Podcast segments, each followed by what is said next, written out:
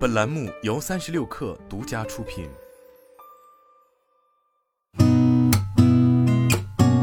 八点一刻，听互联网圈的新鲜事儿。今天是二零二二年十一月八号，星期二，早上好，我是金盛。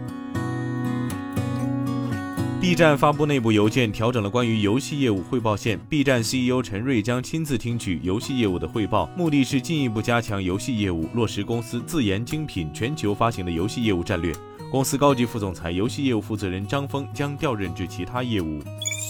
针对今年秋招集体毁约、内部还要再裁员的网络传闻，海康威视相关人士对记者表示：“没有，我也不知道您是从哪里看到的。我可以很确切地说，没有。”对于网传的海康校招毁约截图内容，前述人士表示：“这个群也不是我们公司的群，它的来源就是有问题的。”苹果最大 iPhone 代工商富士康表示，公司正在努力尽快恢复郑州工厂的全面生产，并下调了第四季度业绩预期。与此同时，富士康下调了第四季度业绩展望。此前，富士康对于第四季度业绩的指导预期为谨慎乐观。现在，富士康表示将因为郑州工厂问题下调展望。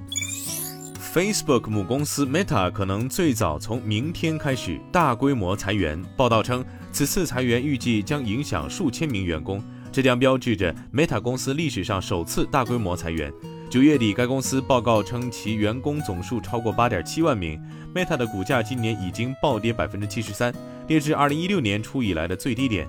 这家社交媒体巨头目前是二零二二年标普五百指数中表现最差的公司。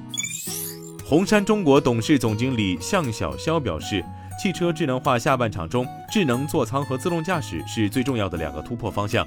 在软件层面，中美两国的技术水平已经实现全球领先，两国之间的差距也基本不大。未来中国企业将有极大追赶可能。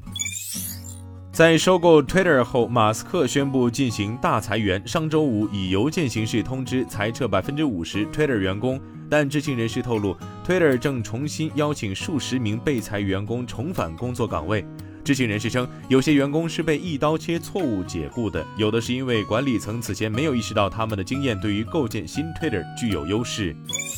在 iPhone 十四发布之后的第八周，iPhone 十四 Pro 和 iPhone 十四 Pro Max 的发货时间就已有延长，较此前延长了近一周。分析师在报告中还表示，他们的追踪调查结果显示，在进入第九周之后，这两款高端版 iPhone 十四的发货时间与前一周相同，平均仍是预定之后三十一天发货，发货时间已经稳定，没有继续延长。今天咱们就先聊到这儿，我是金盛八点一刻，咱们明天见。